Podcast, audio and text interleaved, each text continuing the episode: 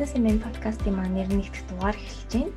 За энэ удаагийн дугаараа дугаарт менежментийн үндэсний зөвлөх үнэр жаргал оролцож байна. За өнөөдөр бид нэр өөрчлөлтийн менежмент гэдэг ойлголт, за альва ер нь өөрчлөлт шинжилгээг өрнүүлэхэд анхаарах зүйлсийн тухай ярилцах болно. За энэ хүү подкаст маань эх 7 өдрийн мегмар гаргийн 19 цагаас зохион байгуулагдах өөрчлөлтийн менежментийг үр дүнтэй хэрэгжүүлэх аргууд вебинарыг өгтөн болж байна. За тэгэхээр та бүхэн манай подкастыг сонсох суугуудыг мэдж байгаа. Google болон Apple-ийн podcast application, M+ application болон манай YouTube сувг, мөн бизнесмен вебсайтаас манай подкастыг сонсох боломжтой шүү. За, сайн байна уу та? Аа сайн байна уу? За өнөөдөр сайн сайхан юу байна? Ажил ихтэй байна уу? Оо тавлаг сайхан байна. Ажил ихтэй байна. Одоо Уулын ч одоо хөл хорой гэдэг их завтай байх хэвээр. Өөрөө их завгүй болох юм байна шүү дээ. Харин тэгээд. Суух ажил ихтэй болж байна тий. За тэгээд бизнесмен подкаст сонсогчтой хэлэхэд өндөр агш нь яг э, одоо стратеги, төслийн менежмент, одоо өөрчлөлтийн менежмент гэдэг тэр чиглэлүүдээр нь голдоо ажилладаг маш олон байгууллагатай ирээдүйд ажилладаг юм ийм айгуу тийм өргөн хэмжээний хүн байгаа та тий. А тэгэхээр э, танаас эхний асуултаа ингэж асуулт. Ер нь яг одоо тухайн байгууллага мөн компани дээр өөрчлөлтийг хийх хэрэгцээ гарсан байна гэдгийг ер нь яаж мэддэг юм бэ? Тэр талаар яриа шүү дээ. Ер нь яг өөрчлөлт бол угаасаа зайлшгүй шүү дээ. Бүх юм тасралтгүй одоо өөрчлөгдөж байгаа. Тийм ээ. Өнөөдөр баг байхад бид бүхний тэр нийгэм маань ямар байлаа? А хэрэгжилж байгаа технологи маань ямар байлаа? Тийм ээ.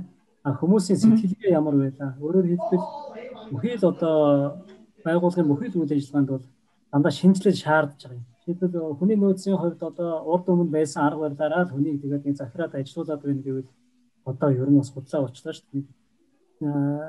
Z generation гэдээ бас ярьж байна тийм ээ. Хүн төрөлхтөн Homo sapiens байснаа одоо Homo sapiens болоод энэ ковидын өмнөх ба дараагийн үе гэдэг хүн төрөлхтний бүр шинэ үе эхэлж байгаа гэсэн ийм байдалтай одоо бид бүхэн ажиллаж амьдарч байна шүү дээ. Тэгэхээр энэ бүх өөрчлөлтөнд өөрчлөгдөхгүй байх нь өөрөө хоцрогдол байхгүй юу? Тэгэхээр ер нь бол гадаад орчны макро орчин гэж ярьдаг тийм ээ. Аа макро орчинд болж байгаа өөрчлөлт маань микро орчин буюу орцогч талуудын ерөнхийдөө сэтгэлгээнд нөлөөлнө. Хэрэглэгч нарын хэрэгцээ их өөрчлөгдөж байна. Аа өнөөдөр одоо банк санхүүгийн байгууллага байлаа гэхэд финтек гэх тийм ээ. Илүү одоо технологи ашигласан бизнес бол илүү ичлээ штэ. Эхмэтэр тэр хэрэглэгчээ ажигласан, өрсөлдөгчөө ажигласан, хөрөнгө оруулагч байгаа сонирхлыг даасан. Энэ одоо тэр гадаад орчны өөрчлөлт? Одоо бас өөрчлөлт хийхийг бол зайлшгүй шаардж байна хаа ер нь. Эндээс хэрэгцээг олж харна. Ааха. За тэгэхээр ер нь байгууллага компани төвшөнд ямар нөхцөлд эсвэл одоо ямар ажлыг хийхдээ ч гэдэг юм аа өөрчлөлтийн менежментийг арга барилыг ашиглах, өөрчлөлтийн менежментийг ашиглах хэрэгтэй байна. Ер нь одоо яг зүгээр өөрчлөлт гэхээр тэр компани байгууллагын хувьд дээд чадны менежерүүд бас мандайлж байна л да. Бид нар өөрчлөлт ёстой байх тийм үү? Одоо маш олон сургуультанд сууж штэ. Одоо SEO-гийн сургууль гэдэг одоо бол байна. Тийм ээ. Хөөсөх захирлуудын чадамж дээшлүүлэх сургууль гээл одоо ер нь бараг 10 гаруй байгууллагад байгууллагын дээд түвшний сургалтууд яваад ах шиг байна. А гэтэл нөгөө дээд чатныхан маань өөрснөө өөрчлөгдөё гэдэг тодорхой хэмжээний мэддэг чадвараа дээшлүүлээд ингээд өөрчлөлтийн төлөө чармаат гаргахад нөгөө дунд чатных нь ойлгож өгдөггүй, анхан шатных нь ойлгож өгдөггүй тийм ээ. Одоо ер нь хүмүүс бол өөрснөө ер нь өөрчлөгдөх дургуй шүү дээ. Нөгөө комфорт зон тийм ээ. Бухтай орчиндөө аяг байх дуртай. А эндээс бол ерөнхийдөө бол зөрчил гарч байна. Тэгэхээр өөрчлөлт хийнэ гэвэл одоо баг одоо яах нь Энэ бол мэдлэгийн менежмент, зөрчилдөөний менежмент гэх мэт одоо багийн менежмент гэх мэт одоо маш олон одоо тийм менежментийн төрөл чиглэлүүдийг хамтдан яах нь хэрэгжүүлэх юм шаардлага. Ер нь зайлшгүй болчлоо доо. Тэгэхээр байгууллагын бүхэл төвшөнд яах нь өөрчлөлтийг төлөвлөж а тэр өөрчлөлтийн үр дүнг яах нь дээд дунд анхан шатанда ойлгож өгч өөрчлөлтүүд нь ирнэ гэдгийг ойлгох Таны тэгвэл таны анзаарч байгаагаар одоо яг одоо өнөөгийн үед Монголын компанийн хувьд те ер нь яг ямар гол өөрчлөлтүүдийг хийх шаардлагатай байна те одоо гадаад талдааш тэр дотоод талдааш тэр тэгээд ер нь хамгийн төгөөмөл хийж байгаа өөрчлөлтүүд юу вэ? Хамгийн одоо их нөлөөлж байгаа өөрчлөлт бол технологийн өөрчлөлт явагдаж байна шүү дээ. Тийм ээ. Өнгөрсөн жил одоо хичээл заахад яах нь вэ? Oo сайхан танхимдаа ороод нөгөө ярддаг сайхан хичээлээ яриад гараад явцдаг бол өнөөдөр одоо технологийн одоо хүчин зүйлээс хамаарч багш нарын одоо заах арга барил огт өөр боллоо шүү дээ. Одоо нөгөө хоцрогдсон багш гэдэг маань одоо яаж ийм вөхлөөр мэдлэг бол байгаад идэг. Нөгөө технологи маань өөрөө хөгжөөд байхад тэр мэдлэг бол одоо үн цэнгүй болж байна. А бид бүхний одоо зааж байгаа зүйлийг сонсогчд одоо оюутан суралцагчд бол аль хэдийн интернетээс олоод судлаад үзчих боломжтой. Ягаад гэвэл бас технологийнхаа хөгжлийг дагаад хэрэглэгч нар маань өөрсдөө хөгжсөн. Өнөөдөр бид бүхний барьж байгаа гар утас гэх юм бол одоо тоо томшгүй их мэдээллийг одоо бид бүхэнд өдөр болгон үн төлбөргүйгээр олгож байна шүү дээ. Гэтэл өн одоо технологийн хөгжлийг давж сэтгэж түүнээс одоо яах нь аа түүнтэй уялдуулж хичээл заах нь өөрөө технологиг одоо яах нь эзэмшихээс аргагүй байдалд оруулж штэ жишээлбэл багш хүн гэж ярих юм бол тийм ээ. А хяналт гээл одоо нэг хүний хажуу зогсоод одоо хийж байгаа ажлын тоолоод байдаг ийм систем одоо бас хоцрогдчихлоо тийм ээ. Өнөөдөр одоо маш гоё аппликейшнууд хөгжиж байна тийм ээ. А маш гоё одоо технологиуд хөгжиж байна. Өнөөдөр банкнд бүгдээрээ оочрлол зогсож идэг бол өнөөдөр банкнд оочрлж идэг зүйл бол ард тоцорчлоо шүү дээ тийм үү. Бүгдээр одоо интернетээр одоо шилжүүлгээ ямар хурдтай хийж яасан хурдтай одоо бид өөрчлөгдөж байна. Тэгэхээр ерөөсөө номер 1 өөрчлөлт бол технологийн өөрчлөлт гэж хэлэхээр байна та. Тэгэхээр технологийн өөрчлөлт маань өөрөө ажлын өөрчлөлтийг бий болгоно. Хүмүүсийн ухамсарын өөрчлөлт тийм үү? А тэр байгууллагын бүтэц зохион байгуулалт, хяналтын тогтолцоо бүгд зүйл нөлөөлж байгаа. Тэгвэл яг ахаад тэгвэл одоо нарийсгаад асууя л да. Технологи дотроо тийм бас энэ янз янзын өөрчлөлт байгаа. Одоо зах зээл өөрчлөгдөж тийм хэрэглэгчид а тэр одоо бизнесийн дотоод процессыг зохион байгуулах тэр одоо менежментийн тэр бүх юм өөрчлөгдөж байна. Таны харж байгаа одоо компани захирлуудын хувьд хамгийн одоо анхаарах ёстой тэр өөрчлөлтийн тал нь аль вэ? Технологи дотроо шүү дээ тий. За технологи дотроо гэдээ ярих юм бол энэ маань одоо мэдээж одоо хардвар, софтвер гэдэг хоёр хувьд явчихнах тийм үү? Тэгсэн чинь тэр технологи талдаа хатуу хамаарал бүхий дээр технологиг хөгжүүлнэ гэвэл бас хөрөнгө оруулалт шаардж байгаа шиг байна шүү дээ. Тодорхой хэмжээгээр хүнээ бэлтгэх тийм үү? А бааз суурэ бэлтгэх. А тэр програм хангамж дээр мөн одоо яг нь байгууллагын чадамж өөрөө сайжирж ийж тэр технологийн өөрчлөлт орж ирэх гээд байгаа байхгүй. Өнөөдөр одоо компаниудын хувьд яадаг вэ гэхээр өө сайхан гоё програм худалдаж авцраад ингээд тавьчих юм бол бүх юм сайхан болчих юм шиг бас бодоод байна л да. А гэтэл энд бол одоо яаж ийм вэ маш их судалгаа, шинжилгээ, тийм үү, дүгнэлт, а цаашдын ирээдүйн төлөвлөлт, санхүүгийн модель бий болж иж а тэр програм бол яах вэ? Амьдардаг. Тэр технологи өөрөө амьдардаг. А хэдийгээр технологи өөрөө хөгжөд байгаа боловч яах вэ? Хүний тарих гэдэг зүйл бол тэр гарц гаргалгаа тийм ээ. Тэр бодож боловсруулах, улс төртэй уялдах, эдийн засгтай уялдах энэ бүх алхмуудыг бол хүний тарих хийх энэ үйл явдал бол одоо ойрын 50 жил бол яах вэ? Харьцангуйс өөрчлөлт гайгүй. А технологийн өөрчлөлт бол маш хурдтай өөрчлөгдөж байна. Тэгэхээр бид нар яаж ийм вөхөр нөгөө сэтгэн бодож буй тарих маань өөрөө тийм ээ илүү бүтээмжтэй, бүтээлж тийм ээ а илүү задлан шинжилдэг, нэгтгэн дүгндэг энэ одоо бас чадварыг зэрэг хөгжүүлэх юм шаардлага бас технологитойгоо хөгжих, өөрчлөгдөх бас шаардлага гарч байгаа гэж Тэгэхээр яг өөрчлөлтийн менежмент гэдэг ойлголтоор л да а өөрчлөлтийн менежмент гэж яг юу вэ? Би түрүүн танаас асуусан тий байгууллагууд яг ямар нөхцөлд өөрчлөлтийн менежмент ямар ч хамаагүй өөрчлөлтийг хийхэд ин хүмүүс л арай томоохон хэмжээнийх тэр энэ аргыг ашигладаг юм уу? Тэр талаар яг тодруулаад. Ер нь яг уу өөрчлөлтийн менежмент дээр нэг гурван өөрчлөлт яригдгийг. Нэгдүгээрт нь болохоор өнгөц өөрчлөлт гэж тийм ээ. Байгууллагын төр төрхийг өөрчлөөд техникийн шин чанарыг сайжруулад хүмүүсээ одоо сургалтанд явуулаад тийм ээ. Энэ бол зөвхөн өнгөц өөрчлөлт байна. А гэтэл одоо хувирган өөрчлөх тухайн асуудал бас байна л да. А өнөөдөр бол хувирган өөрчлөх одоо шаардлага бол маш их байна шүү дээ. ковидын цар тахлын үед тийм үү? Өнөөдөр ингээд дэлгүүртэй ч юм уу одоо өөрийнхөө үйлчлэгээний газар ингээд хүн ирэх болов гэдээ ингээд хараа сууж идэг бол одоо их хоцрогдсон тийм модель болчихлоо шүү дээ. Тийм үү? Тэгэхээр тэр хүндээ яаж хүрэх вэ?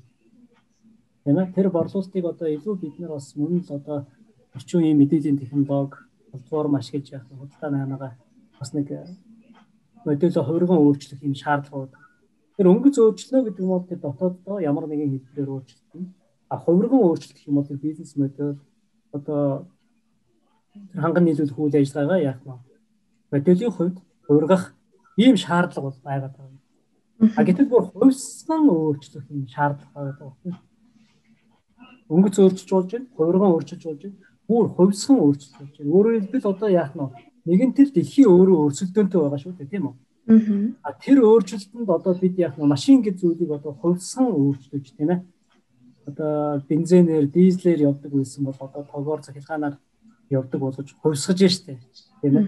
Өнөөдөр зөвхөн одоо яах нь агаар одоо сансар окторгууд зөвхөн нэг хөлөг хөөргөө тэр маань хог болдог байсан бол одоо яах нь түүнийг дахин давтан ашиглах боломжтой болгож ингэж одоо эрс хувьсан өөрчлөх ийм одоо шинэ эрэнд бид нар ирээд байна л да. Утас гэдэг маань өнөөдөр яаж хувьсаж өөрчлөгдөж байна вэ тийм ээ. Тэгэхээр ерөөсөө бид нар энэ бизнесийн байгууллагууд маань өнгөц өөрчлөлт бол зайлшгүй болчихлоо шүү дээ тийм ээ.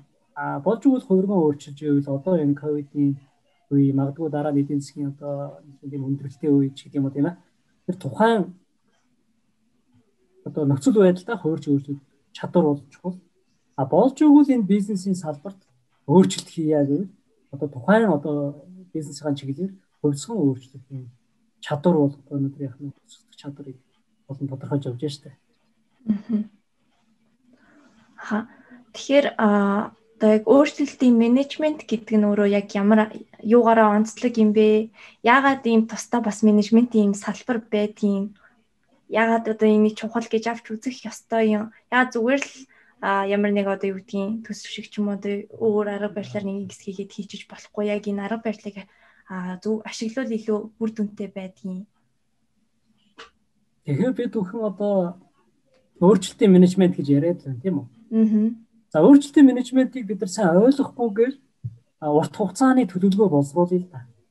Аа зүгээр учиргүй манай Монгол улс 2030 он хүртэл энэ ажлуудыг хийгээд байна шүү л гэдэг тийм үү?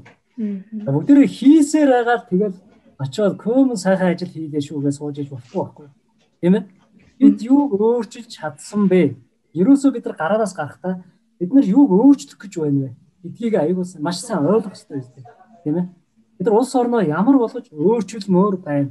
За тэр өөрчилмөр байгаа цэгээ тогтоож ээж бид бүхэн алсын хараа 2050 бид нар биччихээн шүү дээ тийм үү. Бид нар яг ийм улс орн байх болно. Ингэж өөрчлөгднө гэж үж улс орн бол урт хугацааны төлөвлөгөө боловсруулж байна. Түр компани ч гэсэн адилхан яах нь. Өнөөдөр ямар байдалтай байна? Тэгвэл ямар байдалд очимоор байна? Энэ хоёрын хооронд зөрүү гарна да.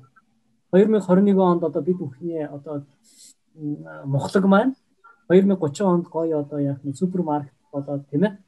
А бүр одоо 2040 он гэхэд одоо үндэсний хэмжээний том сүлжээ болоод 2050 онд одоо дэлхийд өөрийн сүлжээгээ бий болгоно гэж бодох юм бол бид нар дэлхийн байгууллагууд өөрчлөгдөх юм байна. Тэгвэл зүгээр мөрөөдөд суух биш энд урт хугацааны төлөвлөгөө хэрэгтэй. Тэрийг стратегийн менежмент гэдэг байна. А тэгвэл энийг 10 10 жилийн алхмаар бид нар явж хүрнэ. Энийг хөтөлбөрийн менежмент гэж яриад дээ, тийм үү? Гэсэн чинь бид нар одоо яг ямар алхмуудаас эхэлэх юм бэ гэвэл төслийн менежмент төвч тийм ээ. Яг өнөөдөр юу хийх вэ гэвэл үйл ажиллагааны менежмент. Тэгэхээр ерөөсөө энэ менежментийн 50 орчим төрөл байна л да. Төлөвлөлттэй холбоотой төрлүүд байна, зохион байгуулалттай холбоотой төрлүүд байна. Өмнөх одоо уулзалтуудаараа бүгдээрээ ярьсан шүү дээ 50 гаруй менежмент байгаа юм. Тэр 50 гаруй менежментийг ашиглах шалтгаан маань дандаа өөрчлөлтийн менежмент. Тэгэхээр энэ өөрчлөлт гэдэг зүйл бол одоо зайлшгүй.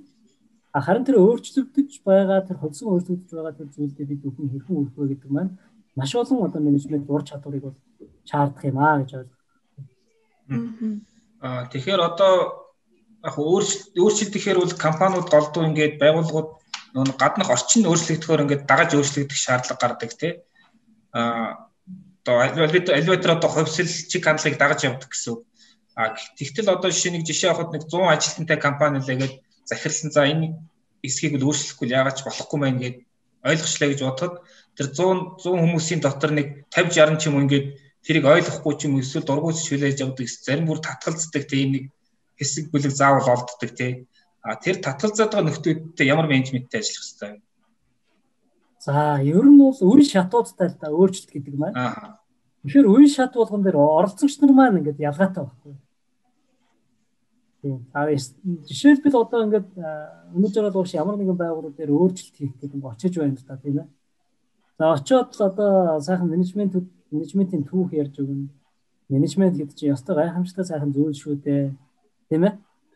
Одоо түүх нь өөрөө их гоё шүү дээ дандаа тэр одоо зөрчилдөөн одоо бүтээмжийн сул байдал тийм үү а үр ашиггүй байдал тэр болгон дээр менежмент гарч ирж байдаг. За тэгээ менежментийн одоо гайхамшигтай сайхан кейсүүд, донд хандлагуудыг яриад ирэхээр бол өөрчлөлтийн их үед бол хүмүүс их баясдаг л да.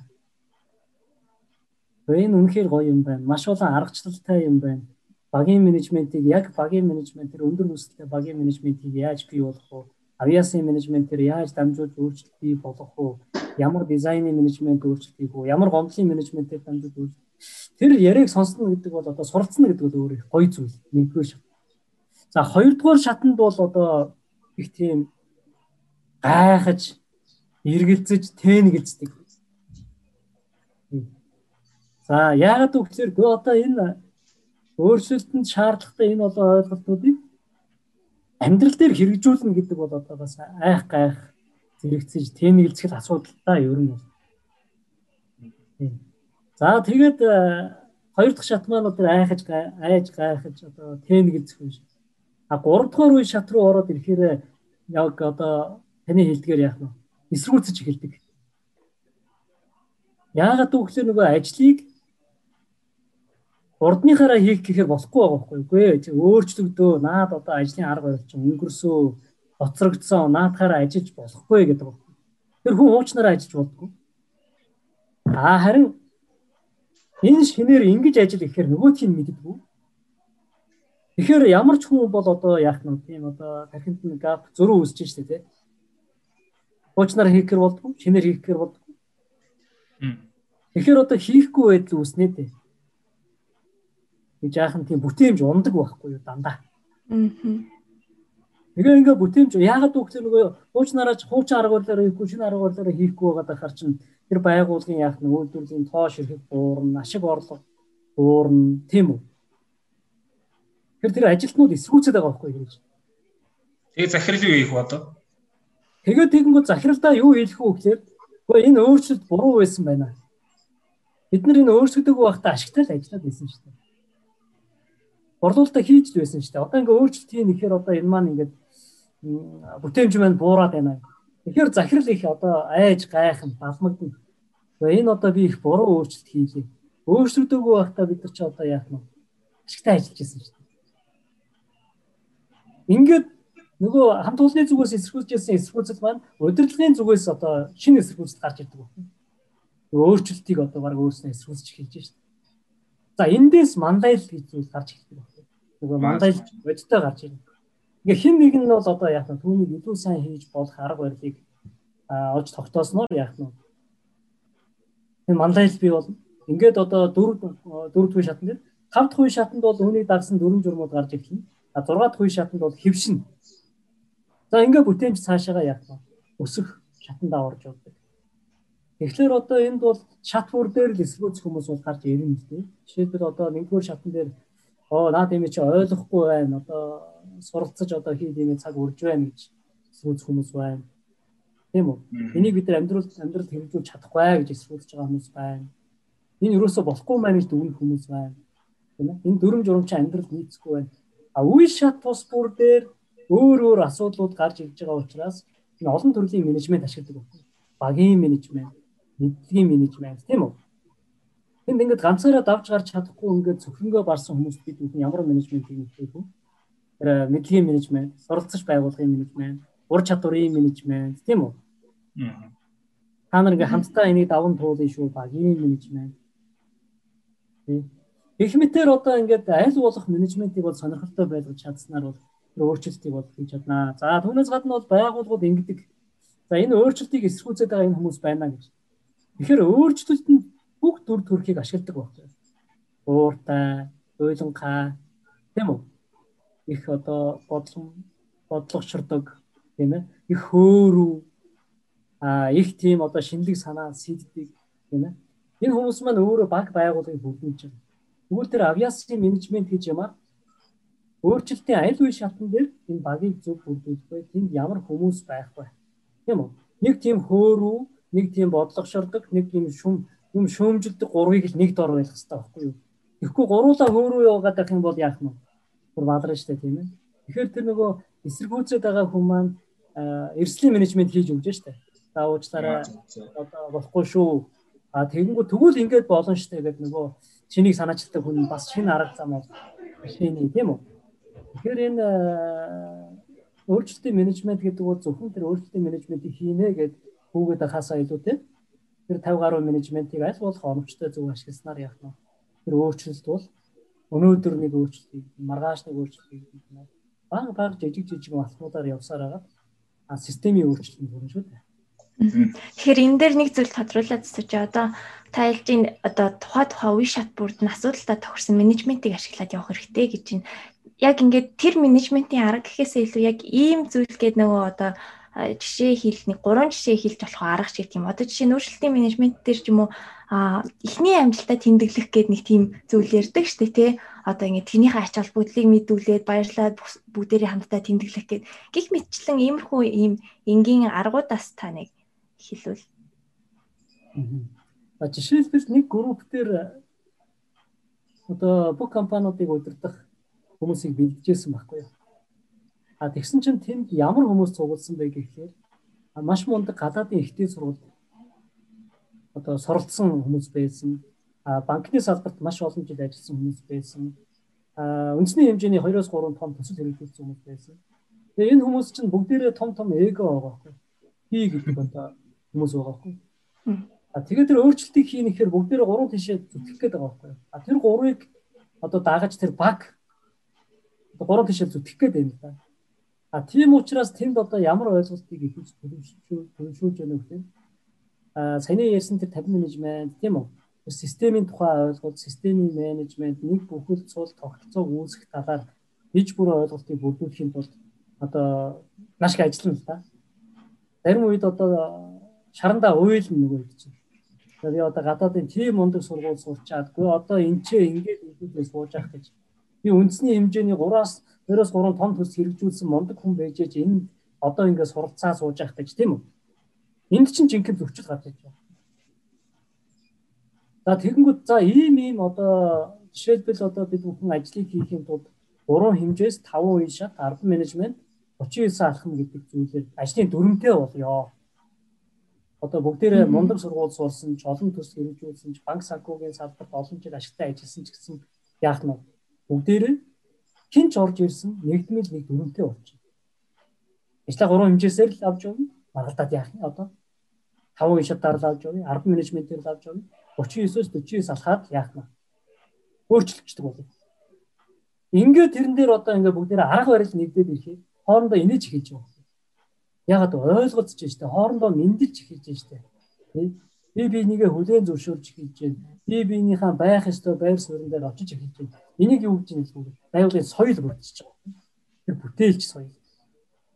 Урагшаа алхдаг 39-оос 49 алхдаг соёл. Тэгэхээр энэ өөрчлөлтийг одоо хийх гэсэн тэр одоо хандлага бол их чухал дээ. Бас нэг жишээ ярихад одоо байгууллагууд дээр жишээ нь одоо нэлээд тийм чадамжгүй хүмүүс байгаа юм байна. Өөрчлөлтийг чадамжгүй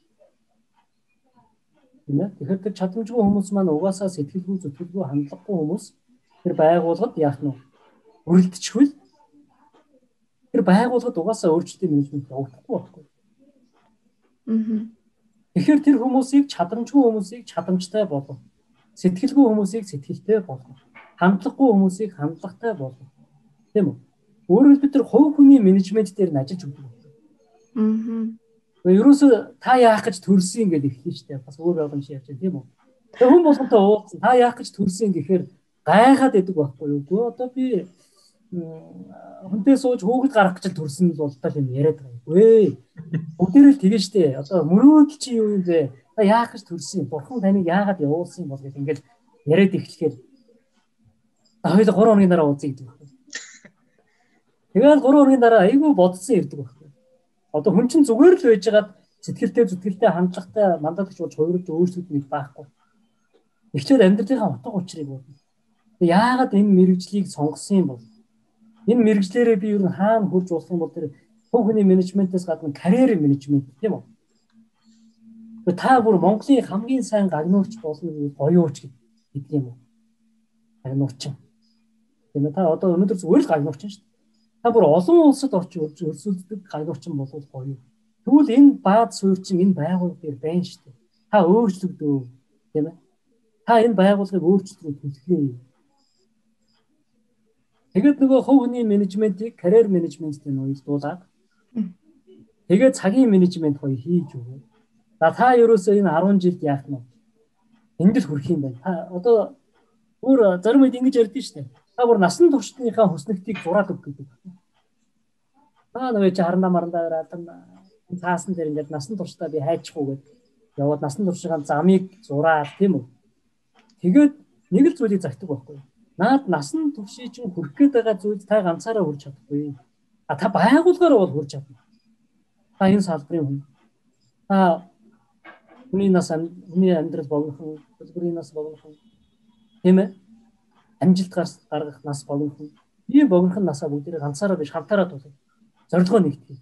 Ингээд ирэхээр чинь тэр байгууллагын нөгөө эцсийн эцэст юунд хүрэх гээд байгаа юм бэ гэдэг тэр цэгийг тодорхойлоод өгчөж байгаа байхгүй юу?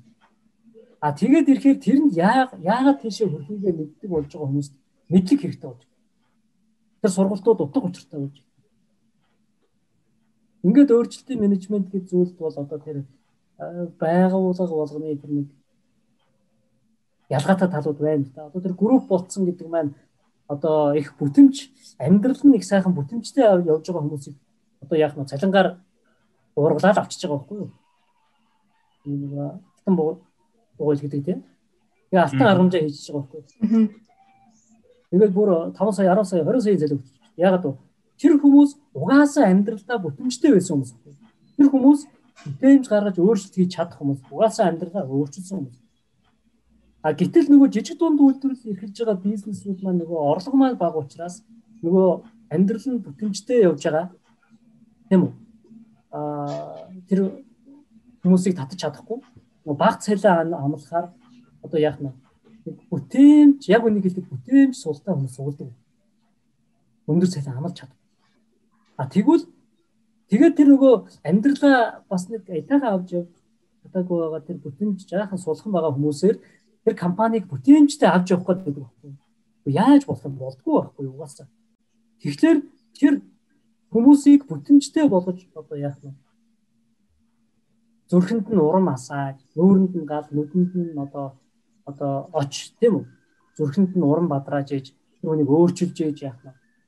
Тэр байгууллага дээр манай байгууллага энд хүрэх юмаа гэдэг тэр эрхэм зорилго өөрчлөлтийн талаар ярих нь илүү үр дүнтэй. Аха. А тийм учраас байгууллагууд одоо энийг маш ойлгосон байж таа. Сургалтууд маш их авч байна тийм үү? Сураад байгаа байгууллагууд л их сайн болж одоо хувирж өөрчлөгдөж штэ юм. А суралцахгүй байгаа нь бол хойно хоцроод байгаа. Тэгэхээр бол өөрчлөлтийн менежмент гэдэг бол одоо өөрөө их олон талын өнцгтэй. Тэр өнцгийг олж харахын тулд магадгүй бас мэрэгжлийн тусалцаа авах тийм ээ. Менежментийн зөвлөгөөлөөр одоо шинжилгээ хийх ийм шаардлага бас байгаа.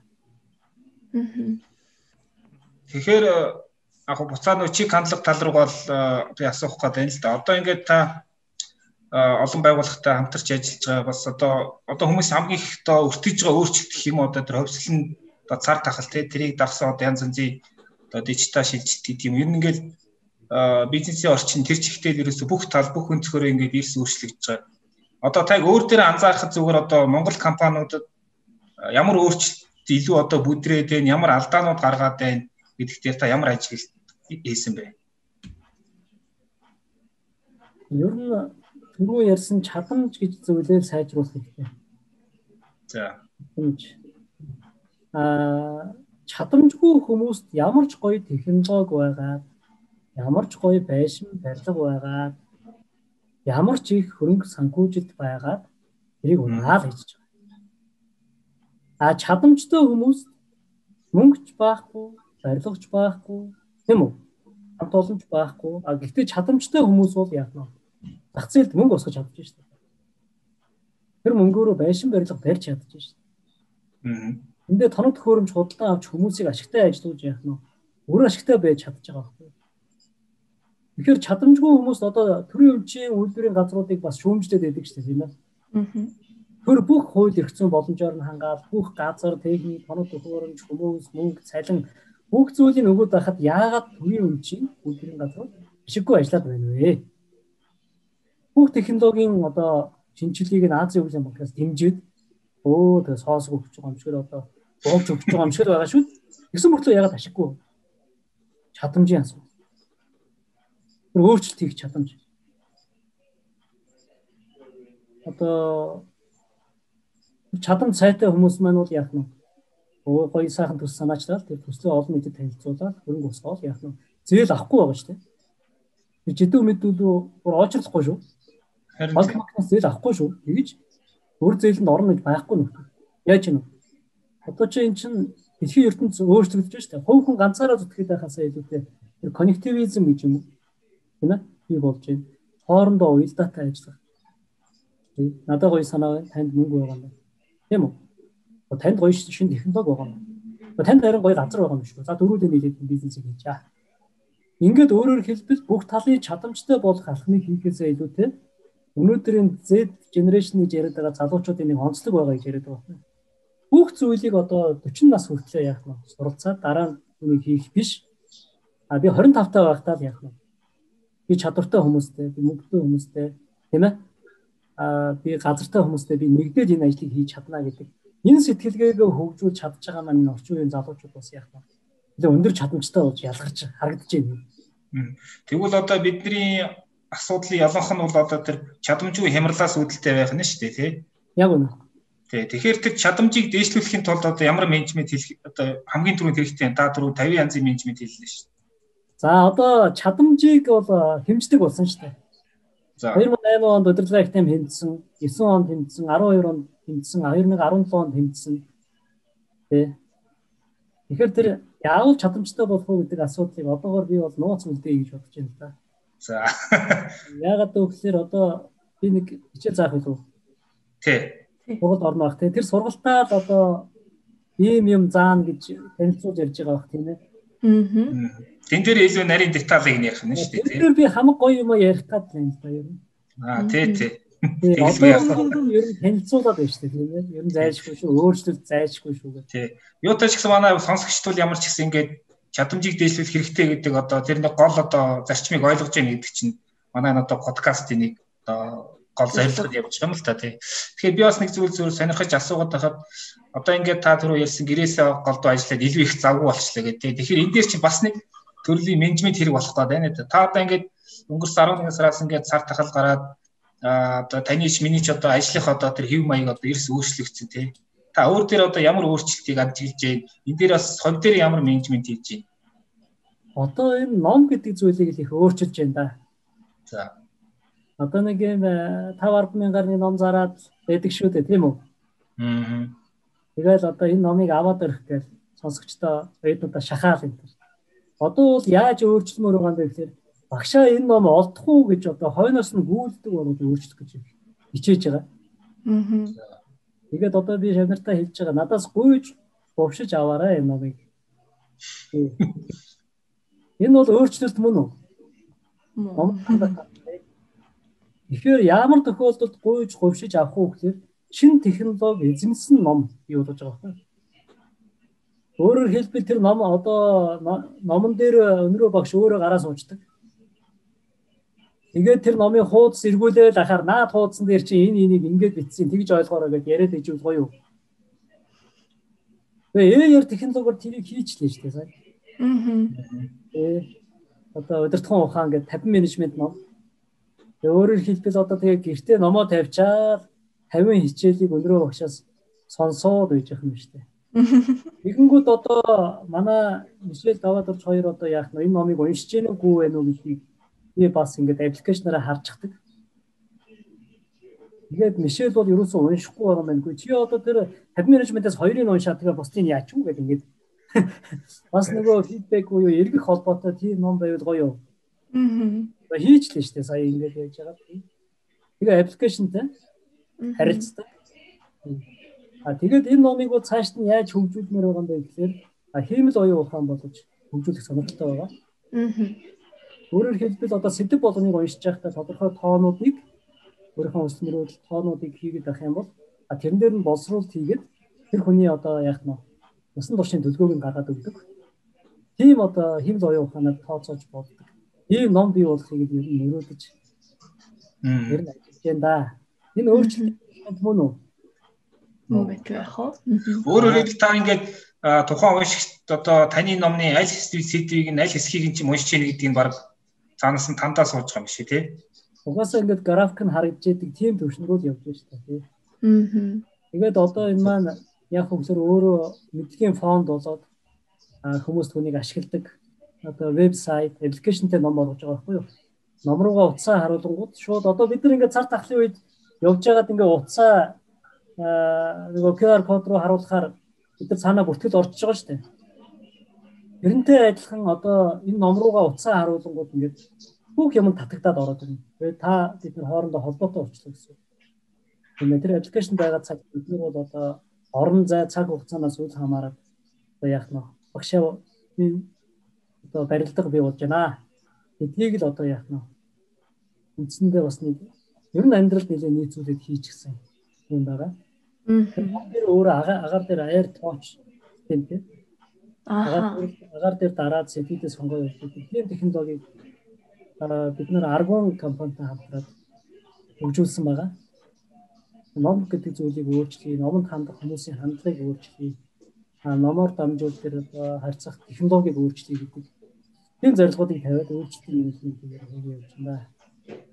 Одоогоор тань та одоо яг өөрчлөлтийн менежмент талаар байгууллагуудтай хамтарч ажиллаж байна. За ер нь бол тийм шаардлага тавьдаг. Би одоо юу гэдэг вэ гэхээр За нэг ганц 2 цагийн лекц 5 10 цагийн лекцийг бол нэг ойшоодгүй юм аа. Аа. Би хэрвээ очиод тийм хичээл заая гэвэл одоо өөрчлөлт хийх л санаатай. А тэгэхээр өөрчлөлт маань одоо их сонир шүү дээ. Аа нэг цагийн дотор нэг сарын дотор өөрчлөлт хийнэ гэж байхгүй. Яагаад гэвэл аав ээж нь өөрчилж чадаагүй байхгүй юу тэр хүмүүсийг чинь. Дунд сургуульд багш нар нь өөрчилж чадаагүй байхгүй Ихтэй сургууль боловсрол эзэмшээд ч өөрчлөж чадаагүй байхгүй? Тийм биз? Аха. Тэгээд тэр өөрчлөж болдгоо тэр хүмүүсийг очоод ганц лекц уншаад сайхан өөрчилждэг юм хаач байна. Тэгэхээр тэнд одоо очоод за бүгдээрээ одоо хөв хүний төвшөнд ажиллана, багийн төвшөнд ажиллана, байгууллагын төвшөнд ажиллана, стратегийн төвшөнд ажиллана. Маш олон ажиллбарыг хийж иж яах нь. Хамгийн багтаа бол 6 сарын дотор өөрчлөлтийг яах нь анхны шинж тэмдэг илэрч ирнэ анхны шинж тэмдэг байгууллага дээр бол. Аха. А ер нь нэг 5 6 жил одоо зогсолтгүй одоо яах нь зөвлөгөөг чамдарч ажиллаж иж тэр байгууллагад бол одоо яах нь өөрчлөлт ирнэ лээ. А тэр хооронд юу вэ? 3 дахь үе шат маань яах гэж ингэж явбаа гэдэг одоо нөгөө өөрчлөлтийн эсэргүүцэл маань тулна. Тэгээд нэг 20% нь яах нь на боли боли энэ ер нь их дими юм боллоо гэж болно. А 80% нь цаашаа явсаар байгаа яг нь өөрчлөлтийнхөө үр дүнгууд үздэг. Аа. Тийм практик бас байгаад байна. За баярлалаа өнөр жаргал. Нэг асуулт байна. Аа за. Ингэсээр хамаагүй яах юм бэ одоо. Тэгмэр одоо яг нөгөө нэг би нэг янз янзын юм уншиж байхад ийм л анзаарагдаад энэ цар тахлагд ингээд бүх юм ингээд нэг холио тотгоо ажиллаа шүү дээ барагтай ингээд Өмнө нь одоо альва юмс өмнө байсан зихтэй цар тахлын дараа байх уугүй гэдэг дээр нь хариултууд маш тодорхойгүй. Тэгээ энэ дунд хэрэглэгч одоо цар тахлын дараа хаана очсон байх вэ? Одоо дээрээс дэлгүүр хийсдэг болоо үлдэх юм уу эсвэл буцаад одоо гараад шопингдаг болох юм уу гэдэг ч юм уу тий. Тэгэхээр хэрэглэгчид одоо ер нь ялангуяа манай эдийн засгийн хувьд худалдаа үйлчлэгээ давангаас эдийн засгийн хувьд цар тахлын дараа хэрэглэгч хаана байх вэ гэдэг дээр та ямар ажиглалт хийсэн бэ? А сая энэ Солонгосын засгийн газрын аа босролын асуудал хариуцсан байгууллагаас манай удирдлагын академийн багш нарт нэг лекц уншлаа л да. Тэгээд ер нь хүн төрөлхтний түүхийг а ковидын өмнөх ба ковидын дараах гэж ер нь шинэ эрен үе эхэлжлээ. Тэгээд бид нар ч нэг Homo erectus гэж байж байгаа Homo sapiens болсон шүү дээ. Өөрчлөгдөж шинжлэхдээ шинэ үеийн хүн бий болсон шүү дээ. А тэгсэн чинь одоо ингээд энэ ковидын 20 20 оноос хойш үе бол Homo sapiens биш Homo sapiens болж байна. Өөрөөр хэлбэл хүн төрлөختөн цоо шин 90 үе бол аваад алхаад ороод ирдэг. Юу вэ гэхээр бид нар бол одоо анх төрөөд одоо элсэн дээр одоо барилгын тоосгоор танк хийж тоглодог байлаа шүү дээ. Одоо мөнгө нүдээд мотор модон бадаг тоглоо тий. Тэр мөнгө тоглоод одоо тэгээд өсөж исэн. А гэтэл одоо үеийн хүүхдүүд бол яг энэ шинээр орж байгаа шинэ нэрний хүүхдүүд бол угаасаа л гар утастай харьцаж өссөн. Угаасаа л яг нь интернет орчинтой харьцаж өссөн. Угаасаа тэр виртуал орчинд тоглож өссөн. Ийм хүүхдүүд байгаа. Тэгэхээр одоо даваа даваа даваа минь өссөн ч өссөн ч тэр хүүхдүүдтэй л одоо яах нь хөлд нийлж алхахгүй бол хоцрох нь байна шүү дээ. Тэм учраас даваа минь одоо сэтгэлгээгээ одоо асар хурдтай өөрчлөх хэрэгтэй аль болох технологитой уялдуулах хэрэгтэй. Аль болох ганцаараа зүтгэхгүй олуулаа зүтгэх хэрэгтэй. Homo sapiens одоо Z generation generation-ы одоо гол онцлог бол хамтаараа юм хийдэг л оршод байна. Оо нөхцөл нь өөрөө Монголд ч гэсэн бас одоо ажиллаж штэ. Бид нар ч бол одоо яаж оюутан байж байгаад яаж орон сууцтай болох вэ? Яаж амьдрах вэ гэж үзчихсэн. Одоо энэ хүмүүс бол яаж мэрэгжлийн эзэмших вэ?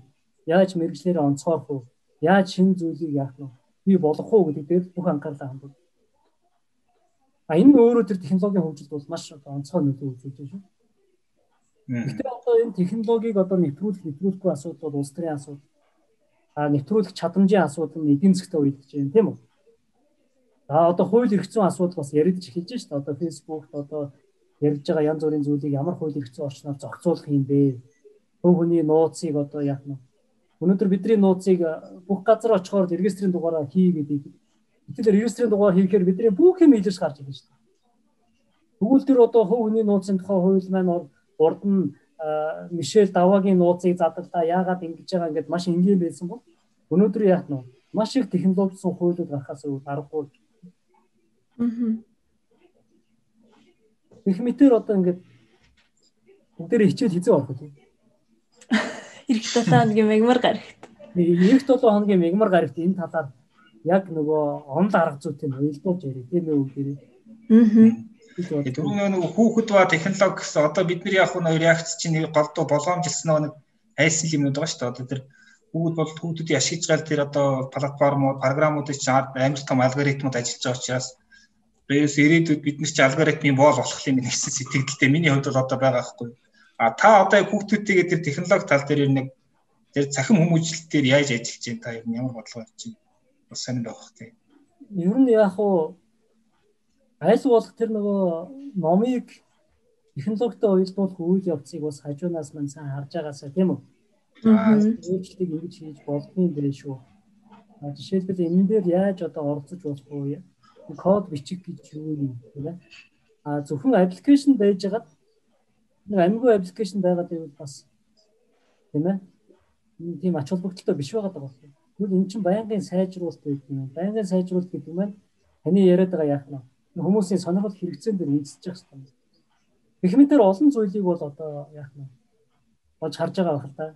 А бага насны хүүхдээр аль болох тэр AR тоглоомоор аргун компани тэр одоо сурталчлаад байгаа AR тоглоомоор тоглох дуртай. Одоо хаацл байгаа шүү дээ тийм ээ ингээд сайхан гоё. Төрс эвлүүлээд ингээд ингээд өрөөгөр дүүрэн од гаргууд эргээд хэлж байгаа байхгүй. Тэгээд тэр од гараг дээр ингээ гараараа дарахаар одоо намайг одоо спорн гэдэг ч гэдэг юм уу тийм үү? Би одоо ийм жинтэй дэлхийгээс тийм юутай гэдэг. Чи ингээд нүдэрээ харж хөгжиж штэ хүүхдүүд. Тийм ээ. Их мэтэр угаасаа бидний амьдрал бол тэгээд юм зайлшгүй өөрчлөлт гарч байгаа юм байна да тийм ээ. Хөв хүний өөрчлөлт Өрх гэрийн өөрчлөлт, байгууллагын өөрчлөлт, салбарын өөрчлөлт, улс орны өөрчлөлт А дэлхийн нийт өөрөө өөрсдөө бас яаж юм. Тэр нь өөрчлөгдөхгүй юм бэ нүү? Тэр өөрчлөлт нь одоо хамт байж чадсан хүмүүсд цаашаа амжилттай явна. Тэр өөрчлөлт нь хамт байж чадаагүй хүмүүс бол хоцрогдно. Тийм ээ. Хоцорно гэдэг маань юугаар хоцрох вэ? Эдийн засгаараа хоцорно. Сэтгэлгээгээрээ хоцорно. Тийм ээ. Нийгэмд оролцох оролцоогоороо хоцорно. Маш олон зүйлээс хоцрох учраас бид нэр одоо энэ өөрчлөлтийн менежмент гэх зүйлийг ер нь хатгах тугаа болгож яах вэ? Хаана аваач тугаа хатгах юм?